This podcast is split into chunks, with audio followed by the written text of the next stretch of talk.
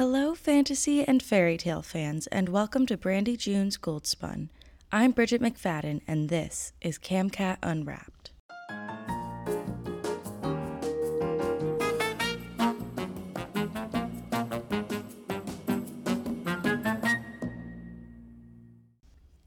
I'll be introducing you to every episode of Brandie June's Rumpelstiltskin retelling, Goldspun. Having read this book, I can tell you there are plenty of twists that turn the original fairy tale on its head. Goldspun is all about the miller's daughter. In the original fairy tale, the miller's daughter doesn't even have a name, so June gives her a story and a name Nor. Nor is a con artist, and Pel is a mysterious fairy. When Nor helps Pel in the forest, he gives her a golden thread that can summon him for a favor.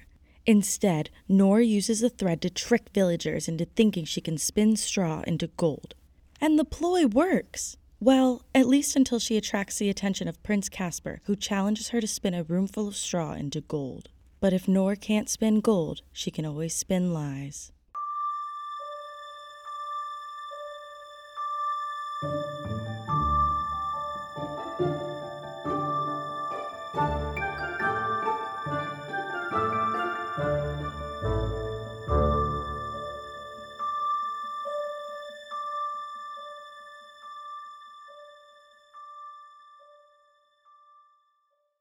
Camcat Publishing presents Gold Spun by Brandie June. Narrated by Kathleen McInerney. In a certain kingdom once lived a poor miller who had a very beautiful daughter. She was moreover exceedingly shrewd and clever, and the miller was so vain and proud of her that he one day told the king of the land that his daughter could spin gold out of straw. Grimm's Goblins, 1876, by Jacob and Wilhelm Grimm, translated by Edgar Taylor. Prologue Prince Caspar leaned against the ornately carved marble railing of the balcony as he finished the last of his coffee. In his five years as a royal hostage, he had developed a taste for the very sweet cinnamon coffee so common in Faradisia, but always wondered if he would still enjoy the strong, bitter tea of Renalis when he was finally given leave to return home. If he was ever allowed home. It had been weeks since his brother, King Christopher, sent him a letter. When Caspar first arrived in Faradisia, his brother had written almost every day, praising Caspar's courage and keeping him updated with news of home.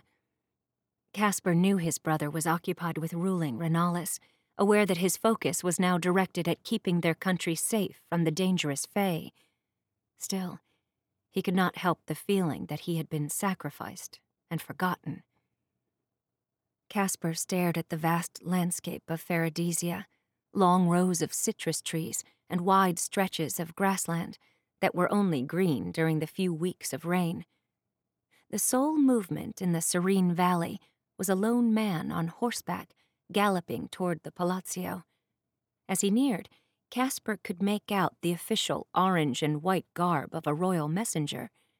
Caspar idly wondered what news the messenger was bringing, though he knew King Jovian would never share sensitive information with Caspar.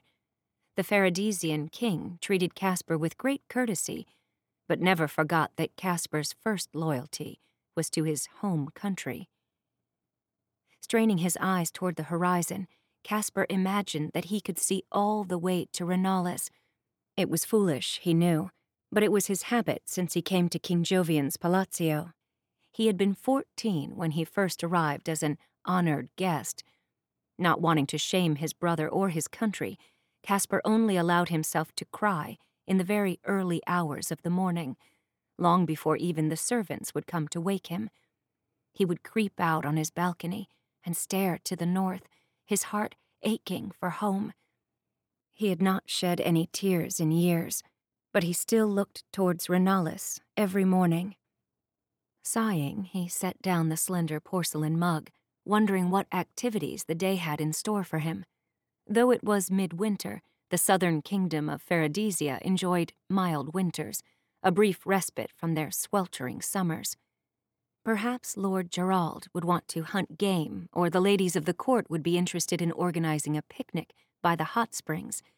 He might be afforded the finest luxuries the country had to offer, but his time was dictated by the whims of the Faradisian nobility, and his every move was subtly watched by half a dozen guards, even though he had never given King Jovian the slightest reason to doubt him. As if reading his thoughts, King Jovian himself burst into his room, his rich orange and white robes flaring out behind him. Caspar, startled, nearly knocking over his cup. The king never came to Caspar's quarters, rather summoning Caspar when he required an audience with the Renalis prince. King Jovian, Caspar managed, giving a short bow to the king as he smoothed on his diplomatic grace. I am honored by this unexpected visit. But the smile slid off his face as Caspar approached the king, noting his grimace. Prince Caspar, a messenger arrived this morning from Renalis. I thought it only right that I be the one to tell you. King Jovian paused. For a wild moment, Caspar hoped that Christopher was sending for him that his clever brother had finally found a way to keep peace with Faradisia and summon him home. But the question died on his lips as he noted the deep furrow in King Jovian's forehead. Caspar swallowed hard, a sudden knot of fear making him sick. He had to fight the desire to cover his ears. I take it the news is not pleasant, Caspar said, forcing his words to remain calm, even as his mind whirled, trying to figure out what could be so important that the king himself would deliver it. King Jovian briefly looked away, before fixing Caspar with an unblinking stare. No, it is most grave. The treaty?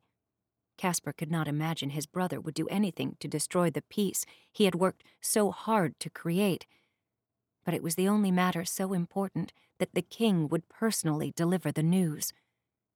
The king shook his head. This is not about the treaty. My family? Caspar's whisper was more of a prayer. He wished the king would correct him, but King Jovian only took another step towards Caspar, confirming his fears. King Christopher was killed a fortnight back. No, Christopher. The floor dropped away from Caspar, the rush of emotions making him dizzy. He stumbled to a chair, almost falling into it. King Jovian stared at him for a moment. Caspar knew he was breaking protocol to sit while the king stood, but he did not think his legs would work as commanded. King Jovian gave a small nod and took a seat next to Caspar, letting the slight go. Caspar almost wanted to laugh that it was mad that he was thinking about etiquette breaches right now. But it was easier than allowing himself to accept the king's words. Anger, confusion, denial, and pain all swarmed inside him, making him want to scream. King Jovian sat by, staring at Caspar with his shrewd eyes, as Caspar forced himself to regain some control. His brother would not want Caspar to show weakness, even now, Caspar inhaled deeply. Pretend to be in control, he reminded himself. What happened? Caspar's voice was even, if a bit husky. There was an attack by the Fae off the Stygen Road, near the Biowood Forest. King Christopher was traveling back to your capital, but he never made it to Stirling. But it is too early for Christopher to be heading to Stirling. He never travels to Stirling till spring, Caspar argued, as though that would bring his brother back to life. The messenger informed me that the Fae had sent word they wanted to initiate talks of peace. Your brother was heading to Stirling early to commence such talks. King Jovian slowly reached into his pocket. But, unfortunately, it was a falsehood on the part of the fairies. They ambushed him. Caspar had never seen a fae, but knew with certainty they all had to be malicious and cunning, if they had outwitted and murdered his brilliant brother. Caspar swallowed hard, praying the rumors he had heard about the Fae were not true. If the mother was merciful, Christopher died with a sword in his hand, fighting. But if the mother was truly merciful, Christopher would still be alive. He had to know. And how did my brother die? King Jovian apprised Caspar, seeming to weigh his words carefully. The envoy told us dark magic was used. King Christopher appeared to have choked to death on his own blood. Caspar imagined the scene, tasting bile in his throat. He needed to take care not to vomit in front of this king. This was found pinned to your brother's body. King Jovian pulled out a folded piece of parchment from his robes and handed it to Caspar. Kill ours, and we strike back. We do not forget. Shock and fury warred inside Caspar as he numbly held the death note in his hand. A few drops of dark rust stained the parchment. My brother's blood. The very thought of the Fae's dark magic made him want to burn down the entire Biowood forest and all the fairies that lived beyond it. It does not make sense. We didn't kill any Fae. The Fae are a deceptive folk. They have no qualms of lying if it serves their purpose. King Jovian put his hand on Caspar's shoulder, almost a fatherly gesture. But it felt wrong, awkward, and he moved his hand away. Caspar crumpled the note in his fist, wishing he was squeezing the neck of the Fae that killed his brother instead. He silently vowed to never show mercy to the Fae. They did not deserve it. Some day, he promised, he would avenge his brother. We will have preparations made for your departure. Caspar looked up from the crumpled parchment to the king, feeling a sudden rush of gratitude. Thank you, Your Highness, for granting me leave to attend my brother's funeral. It was not the homecoming Caspar wanted, but at least he could say goodbye. He wondered how long the king would allow him to stay in Renalis. King Jovian shook his head. You misunderstand, Prince Caspar. Your sister will not be taking the crown. Caspar stared blankly at the king, not sure he understood. But Constance is next in line. The fact of it was so ingrained in Caspar that he had never questioned it. His memories of Constance were more faded than those of Christopher. She had stopped writing him years ago but the pain of being disregarded by his sister would be no reason for him to betray his country. King Jovian had treated Caspar well enough, but he would never abandon Renalis. If you are suggesting I seized the throne, you deeply misunderstand me. King Jovian was clever, and perhaps thought Caspar would be a more pliable king, having grown up in Faradisia. King Jovian's raised eyebrows were the only indication of his surprise, or possibly his irritation, at Caspar's accusation.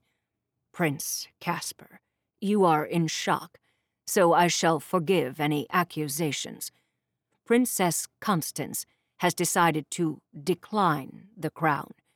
You are to take your place as king. All of Caspar's diplomatic practice and training abandoned him. You are jesting, King Jovian rose, and this time Caspar scrambled to his feet as well.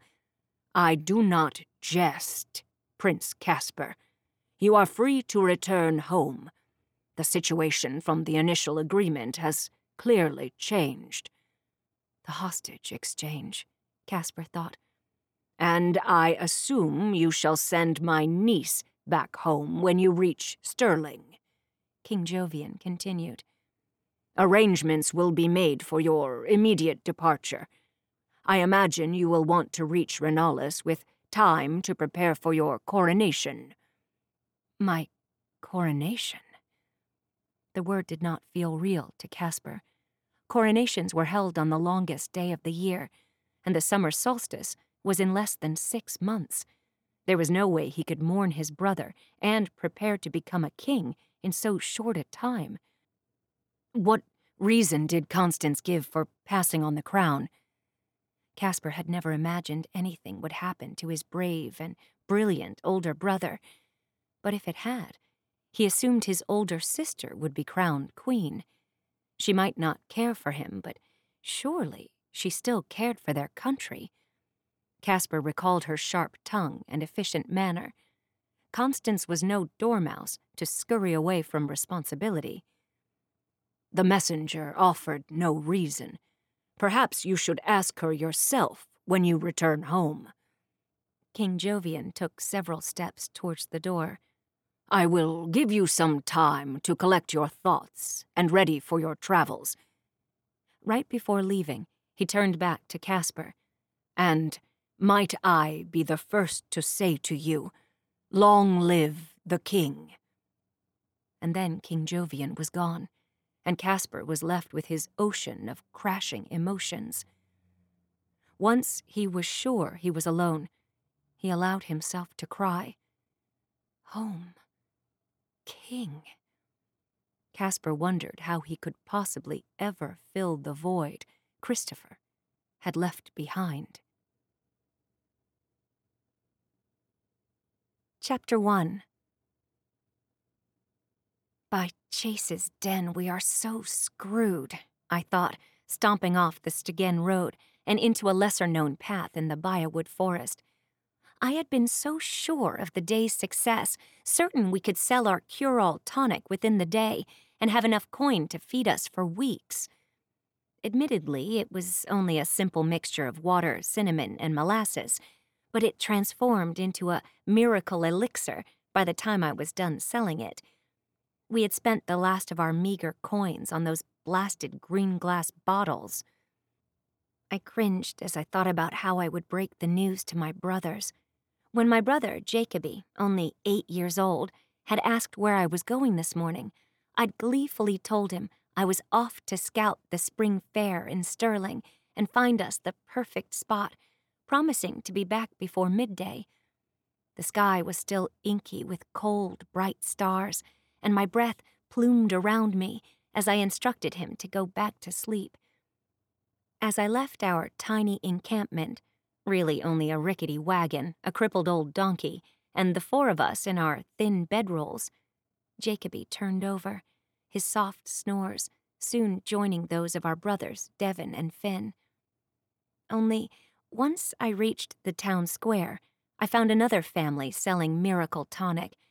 They even demonstrated its efficacy by curing a cripple boy's limp. I was certain the boy was their son and had no such limp. We had planned to perform the same trick with my brother Finn. A city might be interested in one cure all tonic merchant, but they became immediately suspicious when two set up. One time, we had tried to sell our miracle elixir in the same market as another party selling an almost identical bottle. People demanded a test to show which elixir was real and who was selling them snake oil. Neither tonic cured the sick villagers, and we were run out. My brothers and I barely made it out of that town, and to this day, we avoided that village. I kicked at the nearest tree in frustration. The thick birch trunk didn't care, but a sharp pain shooting up my foot had me unleashing an especially colorful string of curses as I hopped up and down in rage. Are you in distress? Whirling around, I started to see an elegant young man leading an equally fine horse. I silently scolded myself for crashing through the woods like a wild boar, and thus not even hearing the approach of this stranger. I was a poor girl alone in the woods and well aware of what some men thought themselves entitled to. Still too far from camp to yell for my brothers, I took a quick step back, but my foot flared with pain, causing me to stumble and fall on my behind. The young man's lip trembled, and I had the feeling he was holding back a smile. I'm fine, I muttered, struggling to my feet. Here, allow me. The young man advanced toward me, his hand outstretched. I was about to push his hand away when I saw the glitter of gold on his finger. I held out my hand, allowing him to pull me up as I gently slid his ring off, dropping it into my pocket before he noticed. Standing, I bit back a cry from the dull pain that still radiated from my foot and appraised my rescuer. He did not look ready to pounce on me the way drunken tavern men tried, but he was also far too richly dressed to be a pilgrim or even a merchant come for the spring fair. And he was not hard on the eyes, with a strong jaw and hair and eyes the color of obsidian. He was young, probably only a few years older than me, but he held himself with the erect posture of the nobility. Of course, the costly blue velvet riding outfit also called out his wealth. The steed he led, a sleek midnight black horse, was adorned with the finest saddle and bit I had ever seen. My daft brain was shocked by the incongruity of seeing a lone nobleman in the midst of the Biowood, and I spoke before thinking. What are you doing here? His eyebrows shot up. Excuse me? I couldn't tell if he was amused or offended. I only meant that you're clearly highborn, and we don't see many nobles wandering the woods. Alone. My surprise made me sound foolish and I scolded myself. I needed to stop talking and get away from this nobleman before he realized he was one golden ring short. He laughed, a warmth filling his dark eyes. I imagine I am an odd sight in these woods. He looked around at the surrounding trees. But I seem to have lost my way. I was going for a ride, wishing to experience a bit more freedom freedom to wander around the woods? I had to school my face from betraying the mockery I felt well up when I thought about how ridiculous the highborn behaved. All the money in the world, and they go and get lost in the Biowood.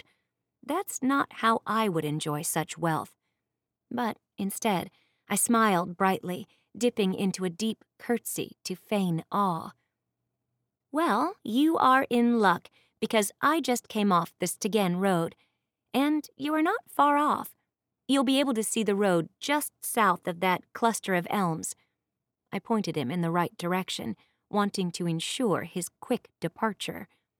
Ah, wonderful. Thank you. And without another glance, the nobleman jumped onto his horse and set off towards the Stegen Road. I watched till he was out of sight a grin slowly spreading on my face as I pulled the ring from my pocket. It was heavy, possibly even pure gold. It was a signet ring, the flat surface engraved with three roses, thorns, and vine intertwined. I slipped the ring on my finger, happily thinking that the morning had not been a complete waste after all. Not wanting the nobleman to find me once he discovered my theft, I detoured deeper into the woods, much farther from the Stegen Road. Rumors told that the Fae of Magnamel came into the Biowood this close to the border, but I decided baseless gossip was less dangerous than a wealthy man with a fast horse. My return trip to camp would be a longer but safer journey. Halfway to camp, I heard the distant sound of running water. It had to be a stream. Feeling thirsty, I veered toward the sound for a victory drink. The stream was narrow enough to jump over, but still flowed briskly with freshly thawed snow. I knelt by the water, splashing my face and drinking deeply, the cold filling my stomach and radiating through my body. I still think we should kill it, a voice said nearby. It was male, with an irritating whine. And miss our chance for the reward? I don't think so. This second voice was deep and harsh, like grit grinding. We can bring it in dead, Garin. It'd be safer. The Crown pays for live Fae, not corpses, Aesel. They says they can't question a corpse. I stopped, stunned. Would the Fae leave Magnamel and enter Renalis? Sterling had flyers posted with the gruesome image of the Fae Queen Maricina and claims that the Fae drank human blood. I had been preoccupied in town, but now I wondered if there really were Fae here in Renalis. Leave, leave, leave, my common sense shouted. I just want to see it, my curiosity answered back. Crouching low enough to the ground that I could smell the damp moss at my feet, I crept into some bushes and peered through. There was a small clearing in the woods where two men had set up camp.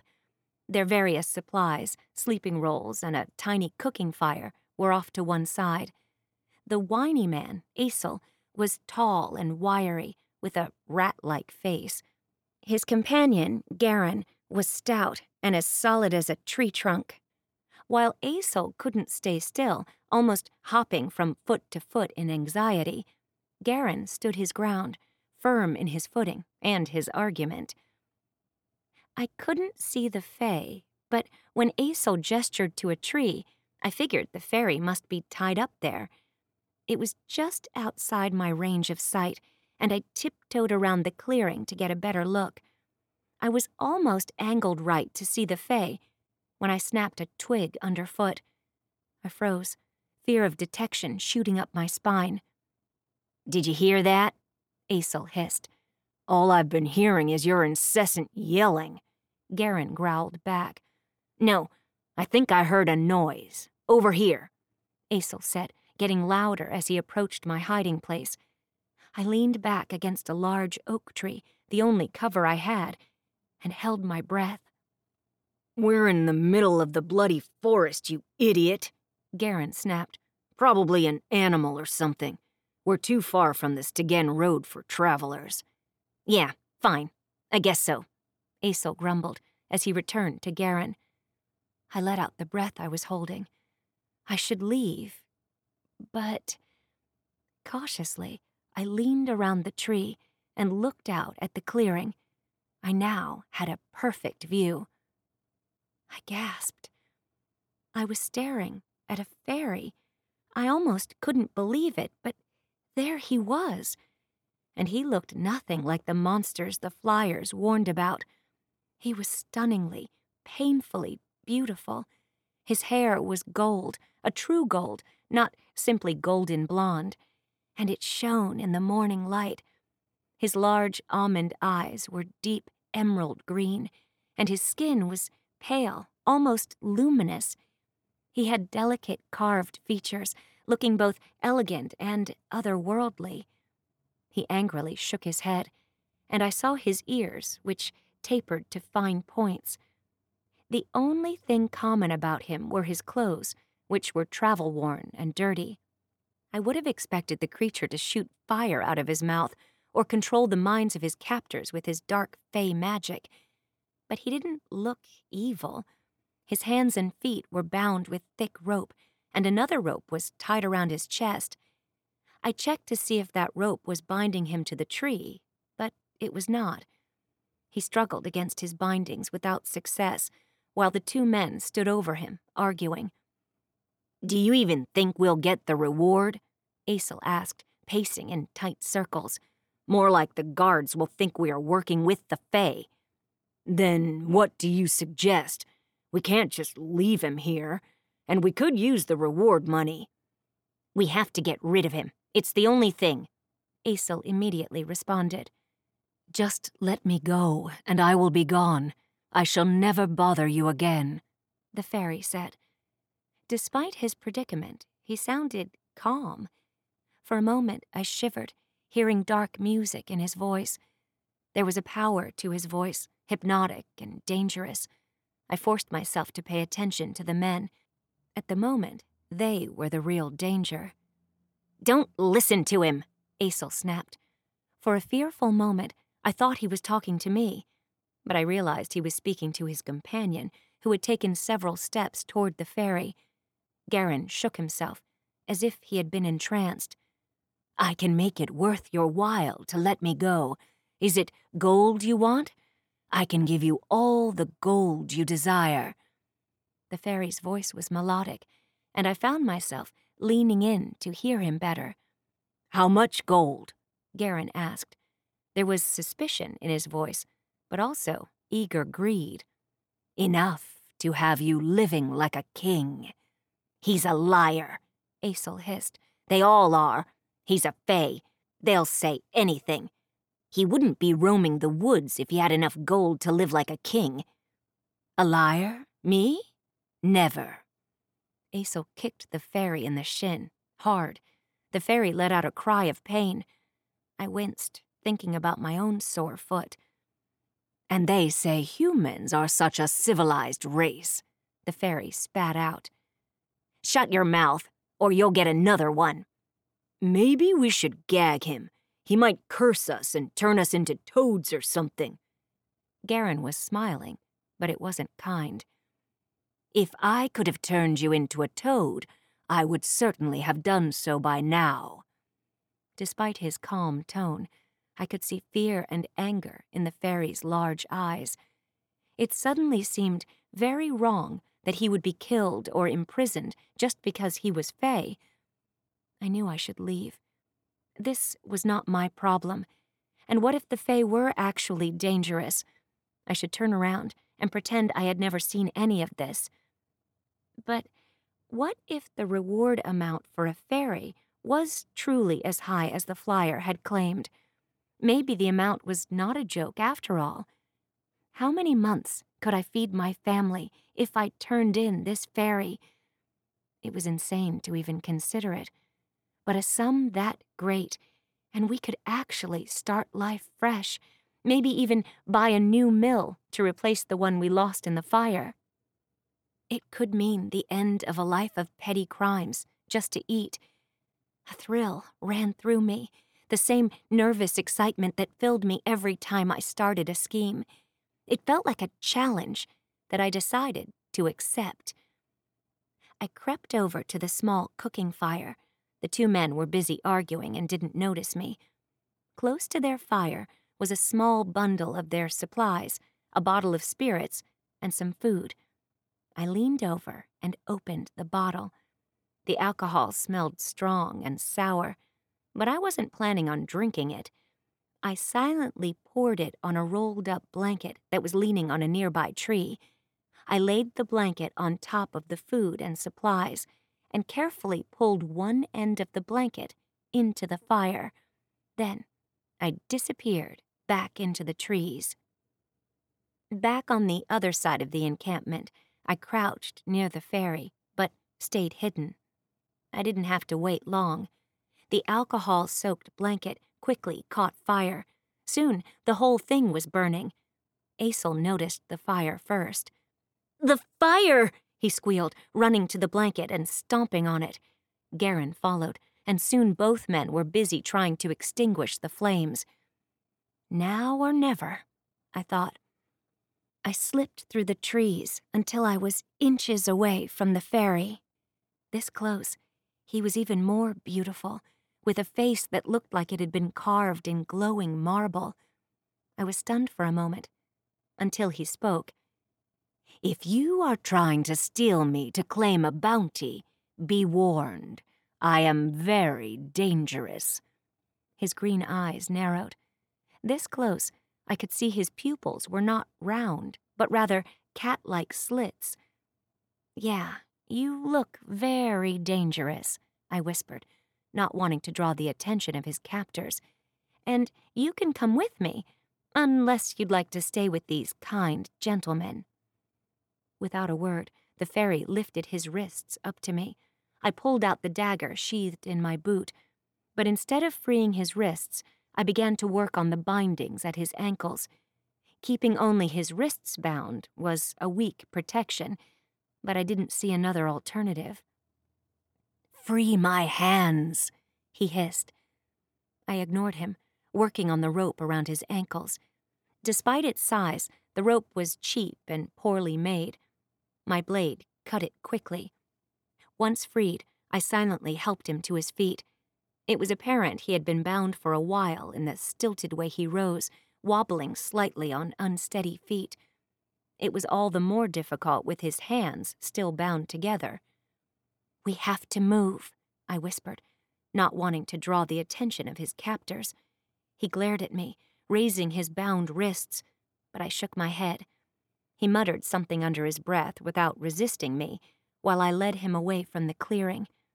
His legs were too stiff to navigate the bumpy ground, so I tried to shoulder most of his weight as we staggered towards the trees.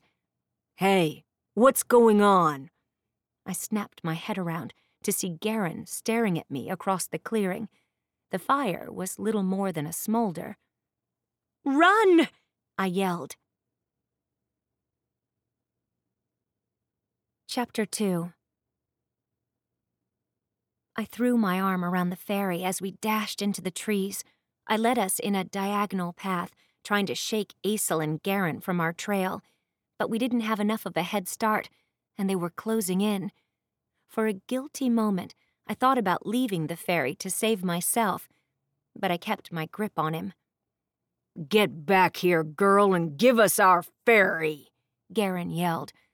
Not wasting the time to turn around, I kept pushing the fairy to move faster. Pox on you, Aesel cried, but he sounded winded.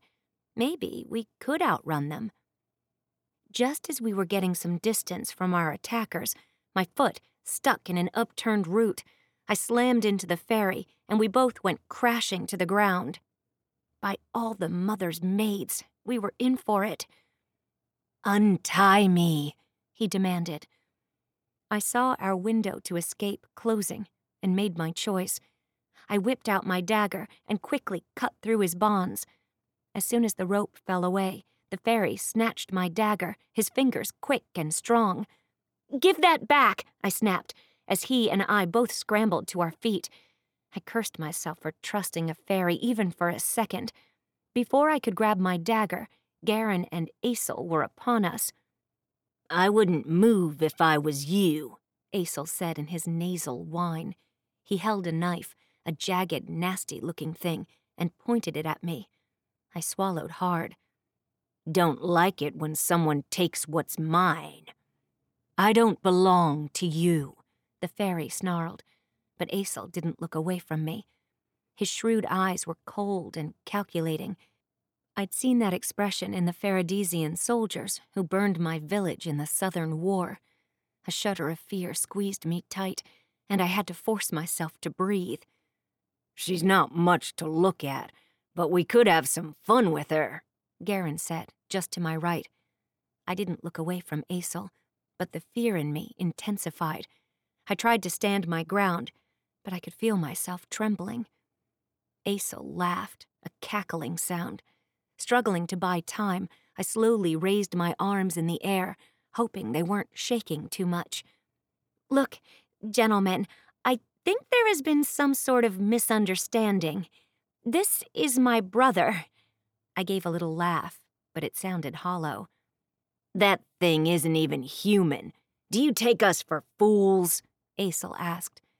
Actually, I kind of do, I said, lunging toward Aesel. I grabbed the wrist of his hand holding the knife and shoved it away. Most crooks don't expect their victims to attack and aren't ready for it. Luckily, Aesel was like that. Surprised, he stumbled backward as I pushed him to the ground. He got in one swipe of his knife before he tumbled down. My foot gave a swift kick to his groin. When he yelped in pain, I jumped on him and punched him once in the face. A sharp crack sounded as blood began to pour from his nose. Then I was hurled off my feet and thrown backward, hitting the ground with a crunch that sent my head spinning.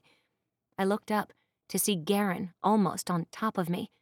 Something whizzed past, and I saw my dagger embedded in Garin's shoulder. I turned to look at the fairy, but he was already running toward Aesel. Garin growled in pain, and red bloomed from the wound.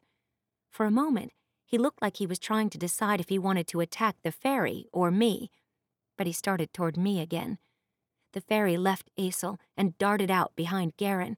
He pressed at the knife wound. Garin yelled in pain and surprise. Then the fairy wrapped his bloody, slender fingers around the large man's neck. Mourir Songe. I didn't understand what the fairy had said, but Garin looked dazed.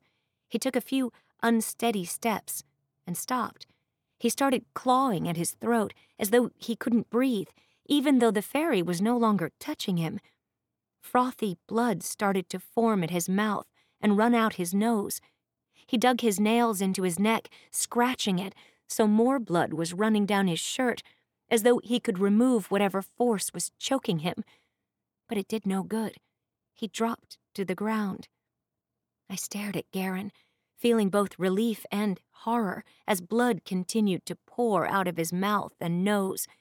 And soon, streams of dark blood ran from his eyes and ears, staining his blotchy face crimson. After a few minutes, the large man stopped struggling.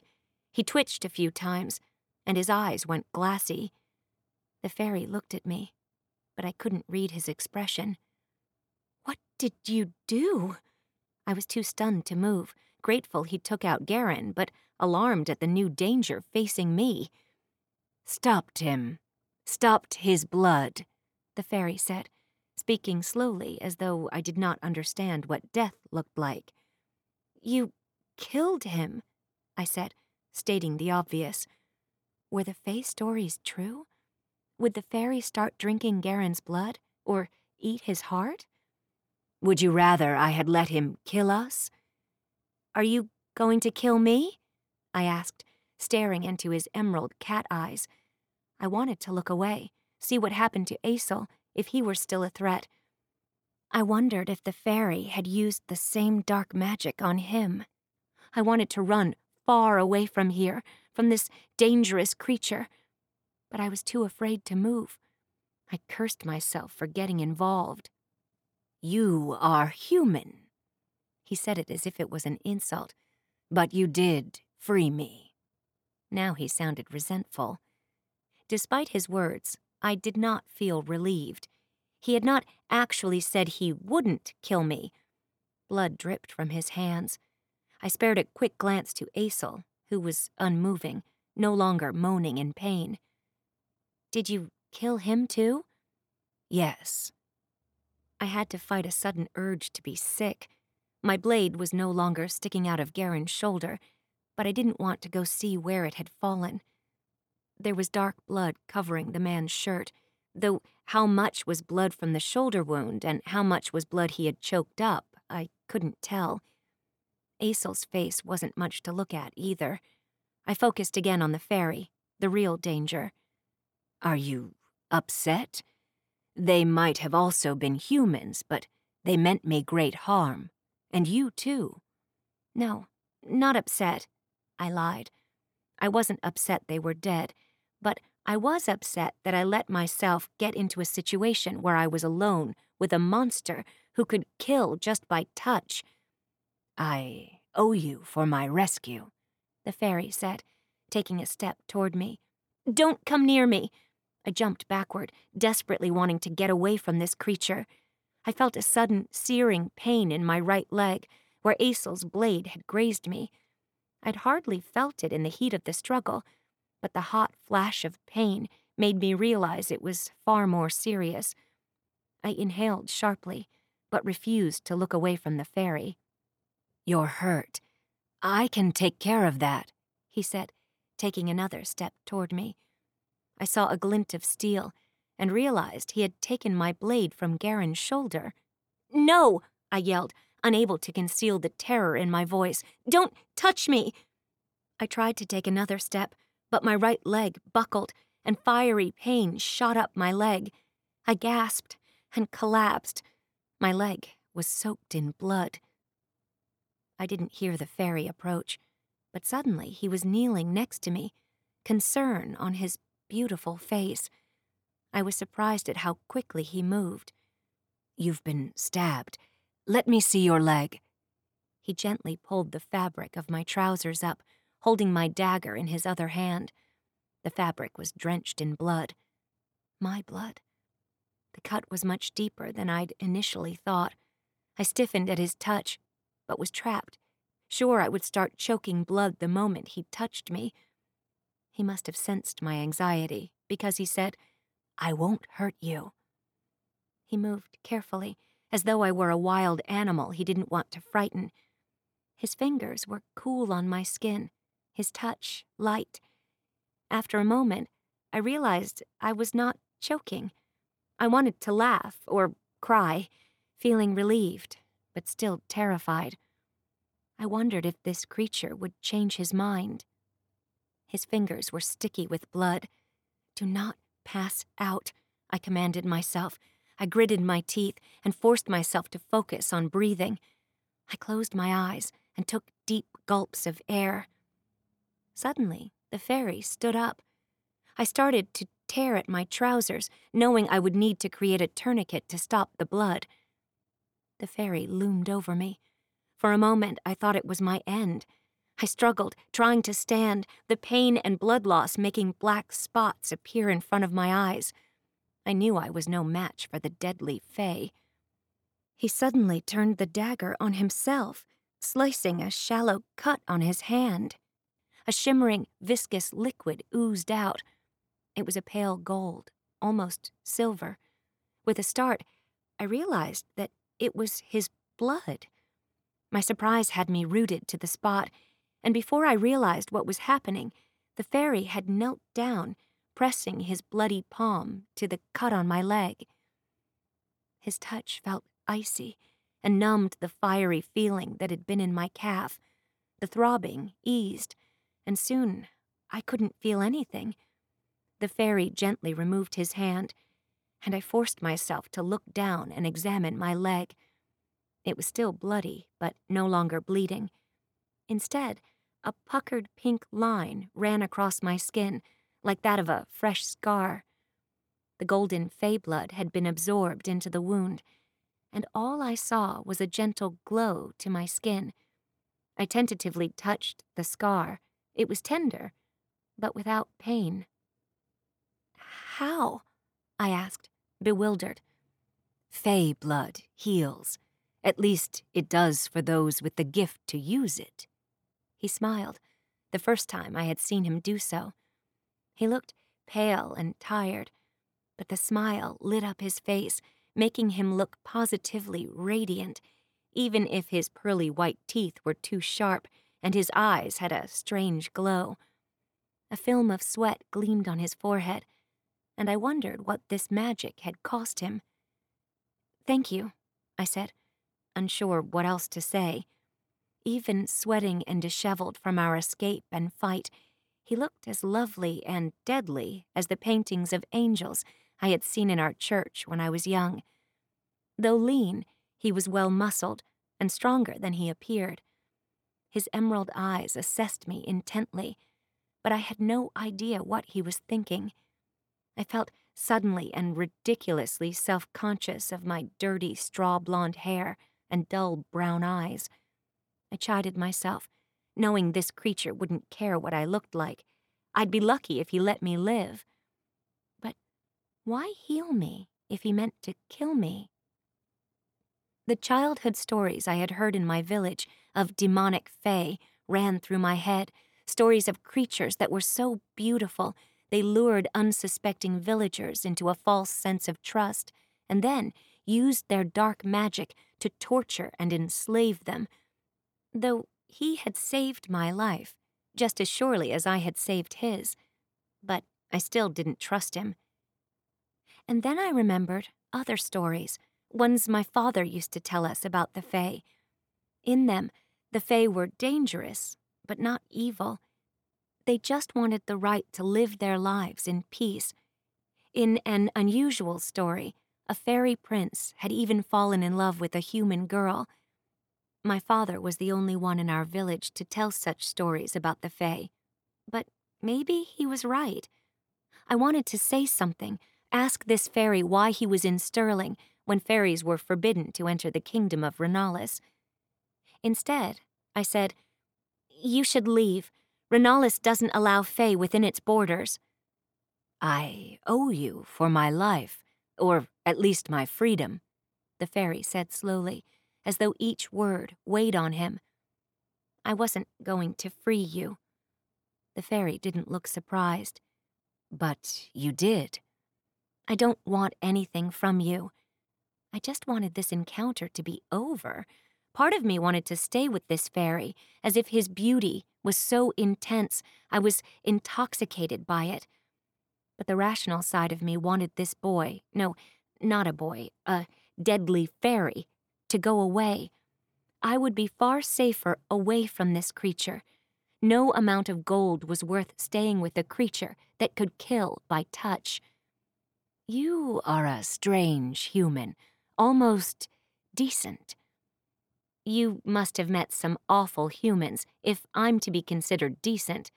Look, Fae, uh, sir, you know, I don't know what to call you. Pel, the fairy said, and he gave me a small smile and a nod. I tried not to think of how lovely his face looked when he smiled. His smile was striking and a bit unsettling with his pointed teeth. Pel, I'm Eleonora Molnar. Call me Nor.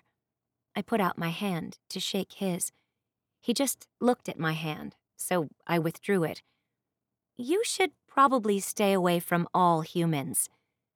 You aren't going to try to turn me in for a ransom? Pel asked. He was smiling again, and I realized he was mocking me. Not after what you did to the last people who tried to do that. You are indeed an odd human. Pel's look was appraising, and I felt like I was being examined. Just one with better survival instincts. We stood there for a minute, neither of us speaking, before I broke the silence. What are you doing out here? Pel looked away at first, then turned to stare at me with those sparkling green eyes. Passing through. Before I could ask him where he was going, he yanked at a tear on his tunic. He pulled a thread loose and drew it out, unraveling a small patch of his shirt as he wound the thread around his hand. Satisfied, he ran the thread through his hand, turning the dull thread a copper as our mixed blood soaked on it. He then began to twist the thread back and forth between his fingers. After a while, the thread no longer looked copper, but glittered in the afternoon sun. I stared, transfixed, at this new magic. In his hands was now a length of delicately spun gold thread. Is that? Spun gold, a specialty of mine. He gave a pointed glance at my hand. I've heard humans are quite fond of gold. I glanced at my hand seeing the noble signet ring glinting on my finger. I had completely forgotten I was wearing it. Without thinking, I reached out for the thread, and he dropped it in my hand. It was not simply a golden colored thread, but an actual thread of gold. I pulled at its end and saw a spidery thin wisp of golden strands. How? I asked, mesmerized by the gold. I'd never seen anything like it. I glanced at his shirt, but it was still the color of undyed wool. Trade secret. I should have counted my blessings and left right then. Between the ring and the thread, I possessed more wealth than my family had ever seen, even before the Southern War. But he had so easily transformed wool to gold.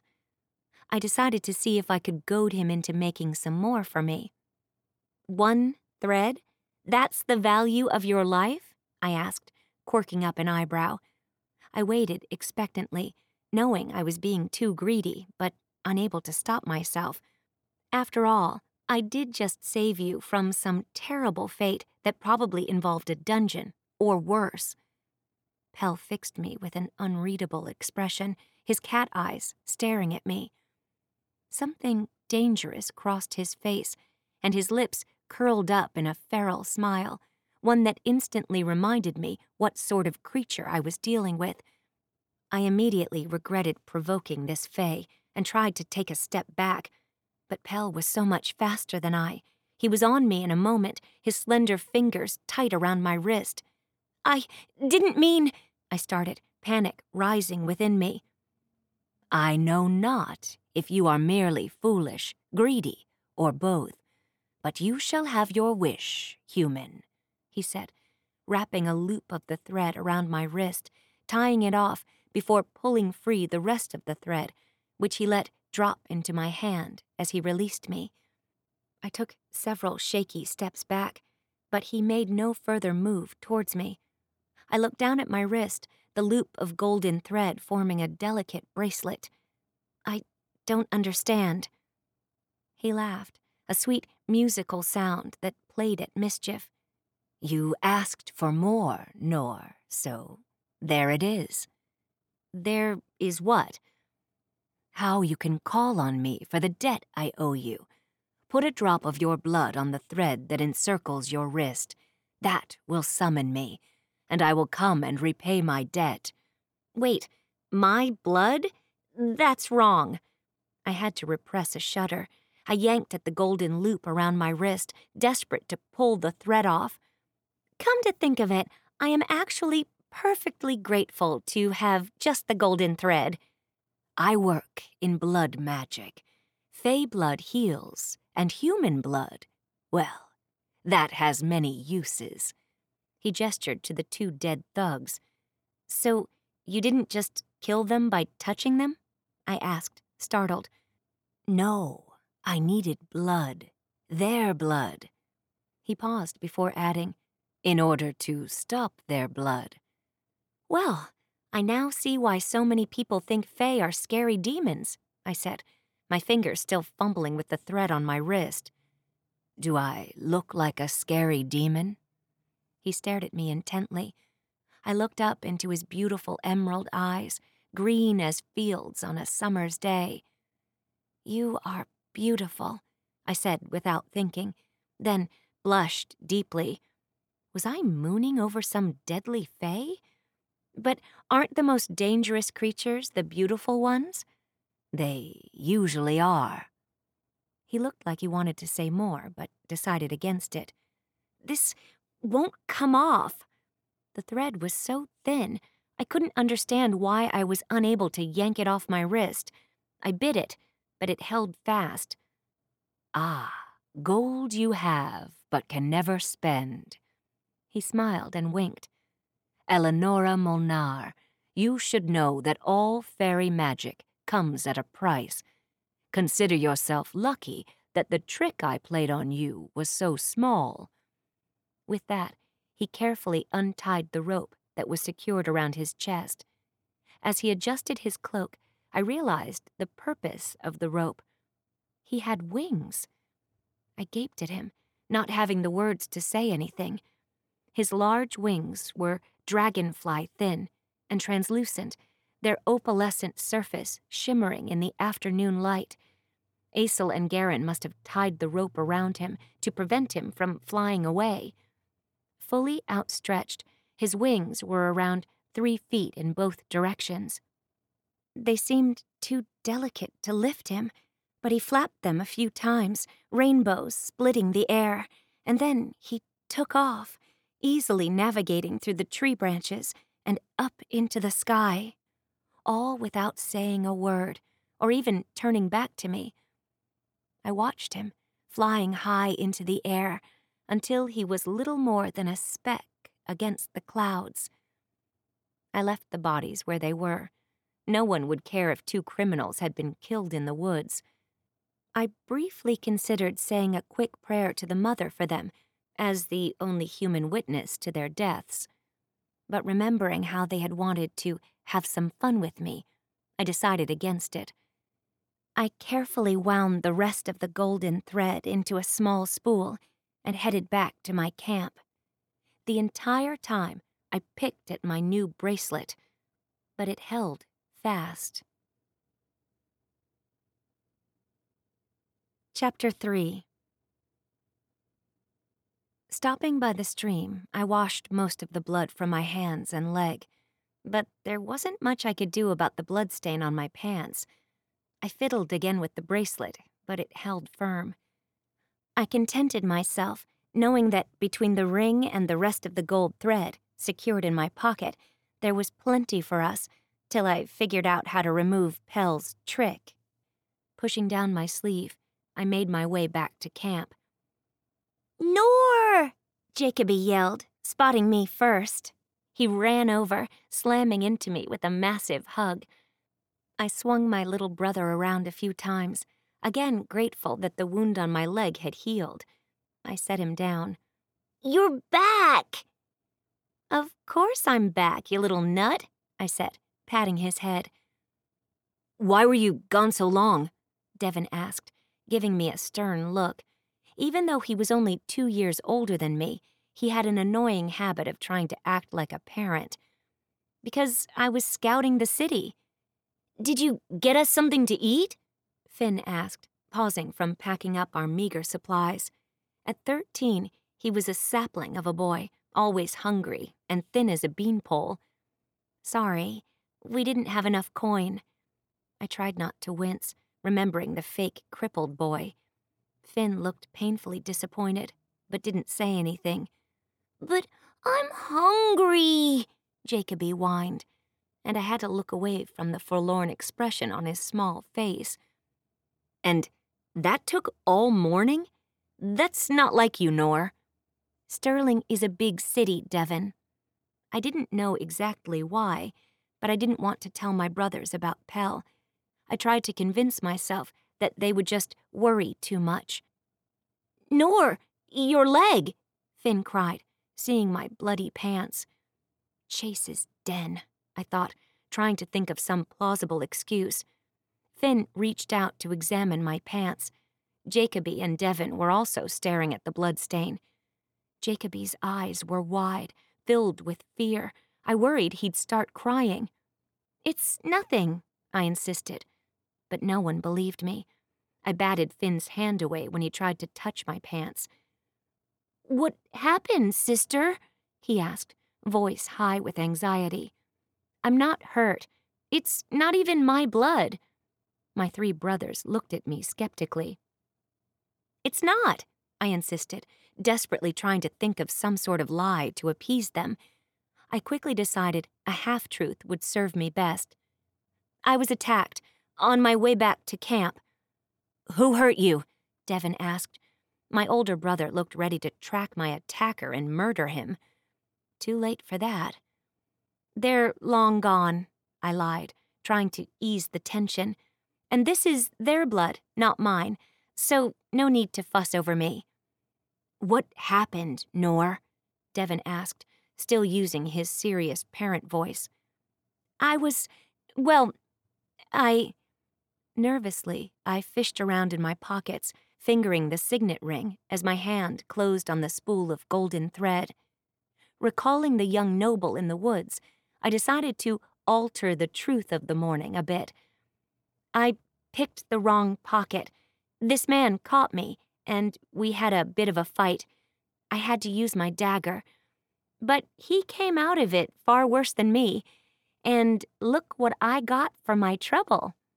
I pulled out the golden thread displaying that and the ring. They shone in the sun, and my brothers came in close to see my new treasures. Nor, is that gold? Devon asked, stepping to me. His eyes were entranced by my sparkling prizes. Yes. So pretty, Jacoby said in awe. Can we buy sweets? If we're careful, this much gold could last us months, maybe even a year. Devon was already making the calculations in his head. We can buy sweets and food and new clothes, I added, catching my brother's excitement. We won't even need to sell elixir today, Finn said, staring at the gold.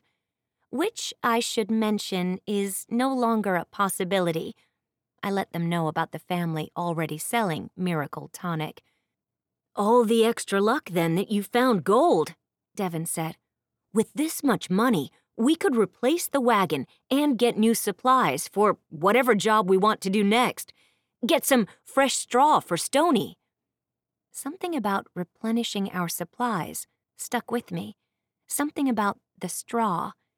And buy sweets, Jacoby repeated, making sure his request wasn't forgotten and actually have some money put aside for leaner times, Finn added, always practical.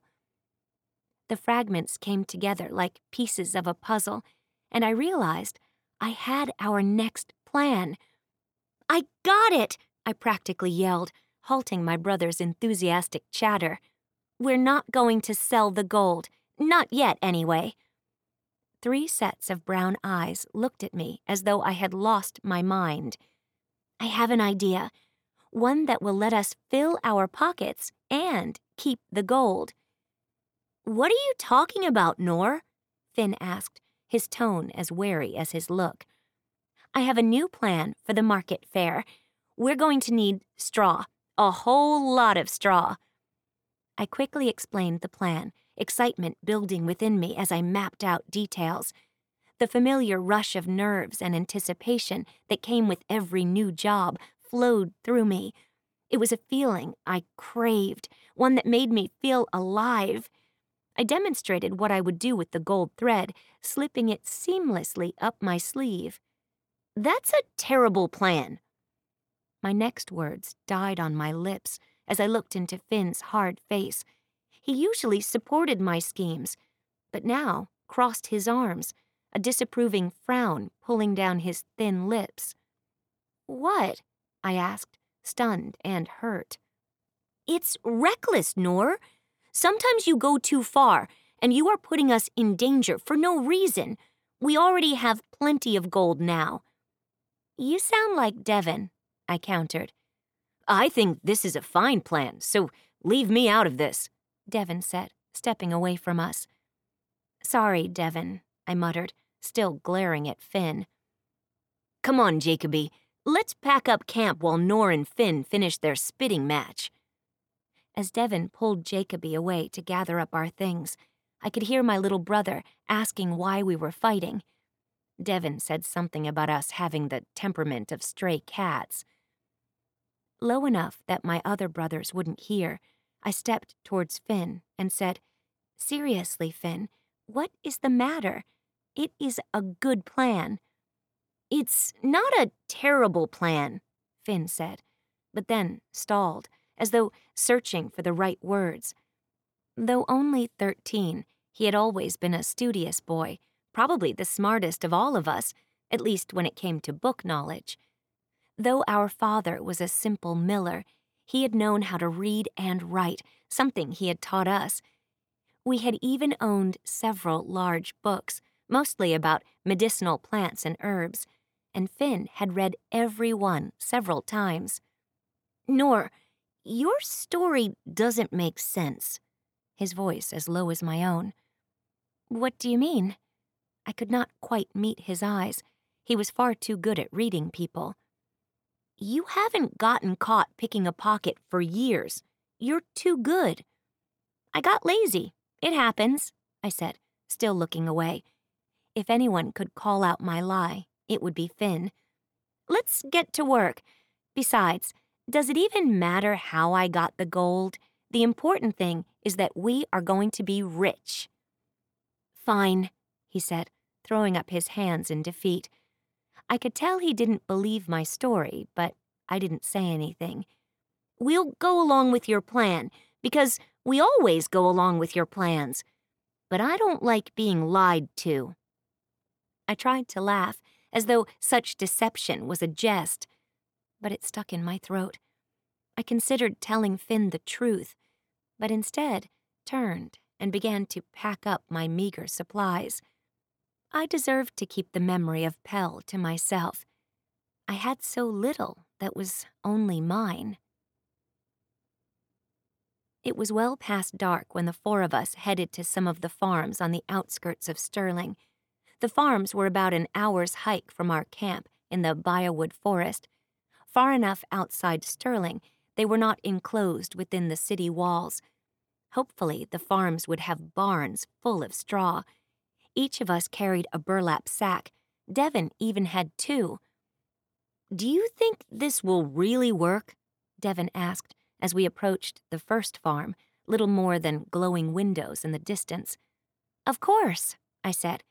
It has to, I thought. I'll race you there, Jacoby challenged us as we got closer.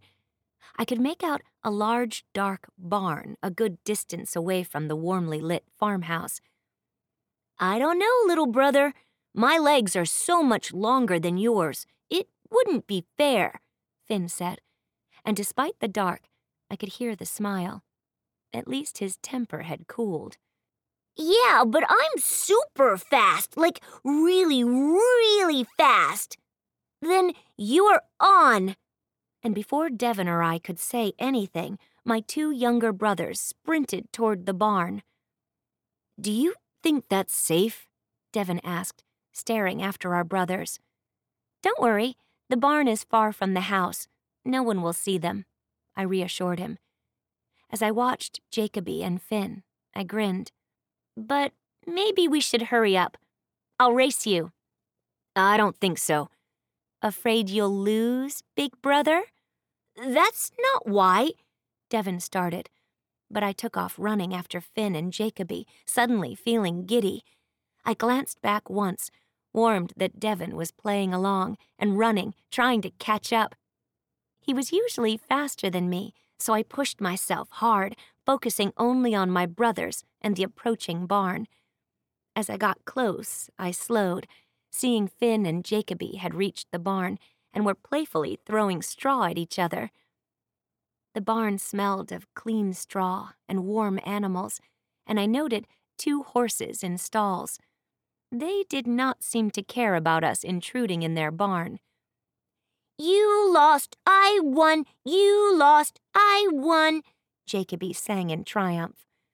But you're the one covered in straw, Finn countered, and dumped a heap of straw on Jacoby's head. Jacoby peeked his head out of the straw, wayward stalks clinging to his hair, making his blond hair even more unruly than usual. There was a mischievous look in his eye before he retaliated by pulling out Finn's legs, forcing him to fall into the straw. They were both laughing, and I couldn't help but join in. Even Devon smiled to see such a ridiculous sight. For a moment, it felt like old times, my brothers just being silly children. I wished we had more times like that. All right, you demons, let's get to work, Devon finally said, opening one of his sacks and heaping straw into it. Make sure to spread the straw around, I added, so it doesn't look so obvious that we took some. I filled my sack quickly, and then took a moment to practice the sleight of hand I would use to create the illusion of turning the straw into gold. The rough straw kept catching on my sleeve when I tried to palm it. You're messing it up, Finn complained, still holding his grudge from earlier. I shot my brother a sour look before grabbing a handful of straw and flinging it at him. Most of it missed, but a few stalks settled on his head. Just saying how I see it, Finn retorted, not helping. You need something to distract people. Finn's voice trailed off as he started exploring the barn. I tried to ignore him, but my too observant brother was right. How about this? Finn called. He had climbed onto the second story of the barn. What are you doing up there? I asked, making my way up a roughly carved ladder. Look, Nor, he said, proudly gesturing to a piece of furniture in the corner. I stepped closer to see what he was pointing at. The moonlight cast a dull glow on a rickety hoop of wood. A spinning wheel? Exactly! You can spin the straw into gold. It will give you a reason to hunch over, and you can use it to block people's view while you palm the straw. My brother was beaming. I looked closely at the spinning wheel. It was a relic, warped and cracked wood. But a gentle push on the wheel, and it spun. It was a strange idea, but not a bad one. Somehow, it felt fitting with such an outlandish plan. Turning to Finn, I smiled, especially happy to have Finn aiding my plan instead of fighting it. You might just be brilliant, little brother. I know. Devon helped us take the spinning wheel down. Finn and I carried it between us, each with bags of straw in our other hands. Devon and Jacoby carried the rest as we made our way back to camp. I felt ignited, even as we sweated the long trek back.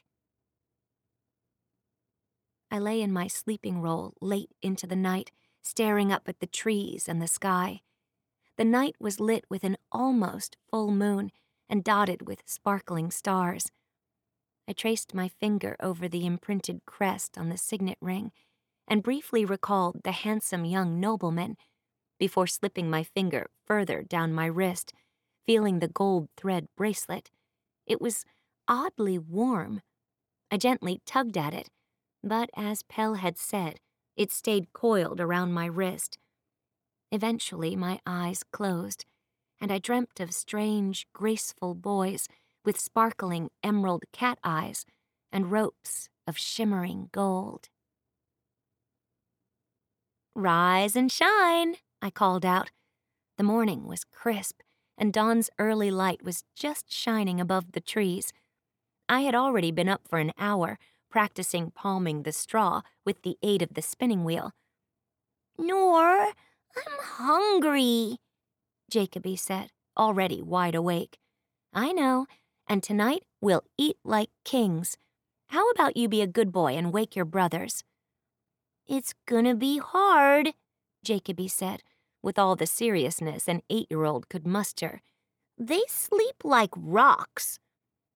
Then you should probably go jump on them, I encouraged, as I began putting together a simple breakfast with our meager rations.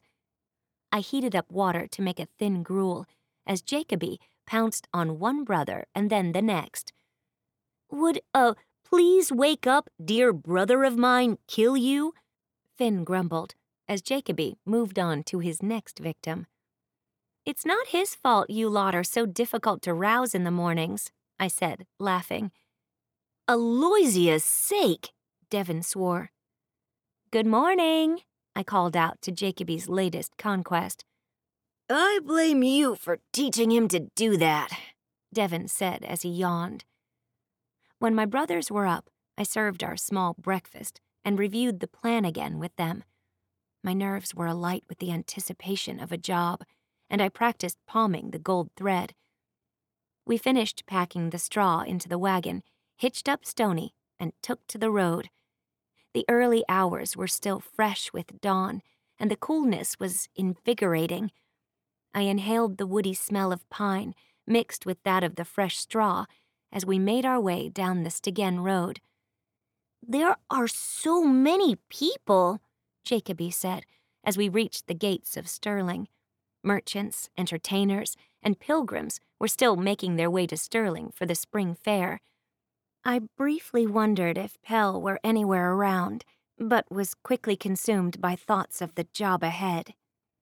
Occasionally, we saw black ribbons tied to gates or public buildings, old memorials for the late King Christopher.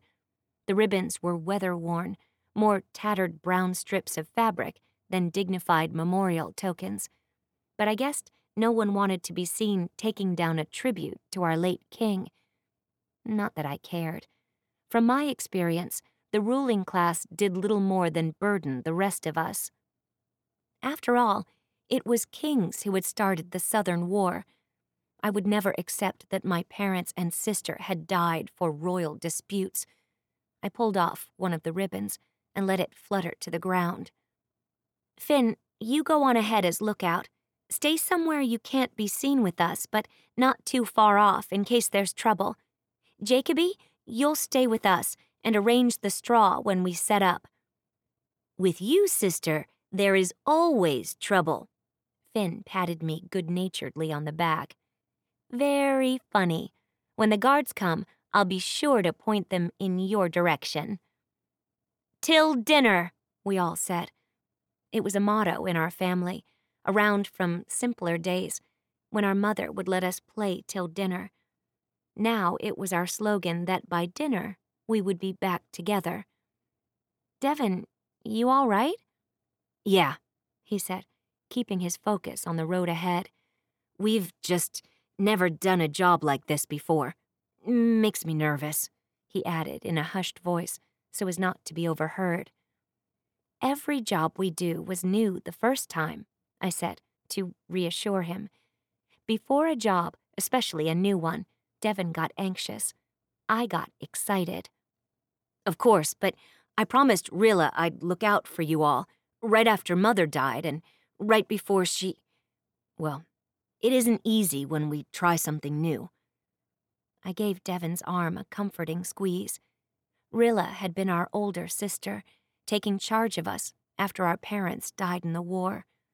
Willowy and delicate, she hadn't lasted much longer, succumbing to a terrible cough that shook her whole body. I forced myself to push away the memories. Don't worry, big brother. We'll be fine.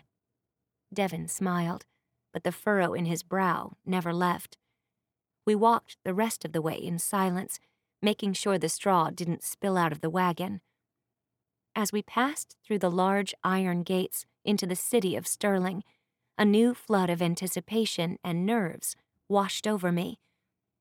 It's showtime, I whispered to my brothers.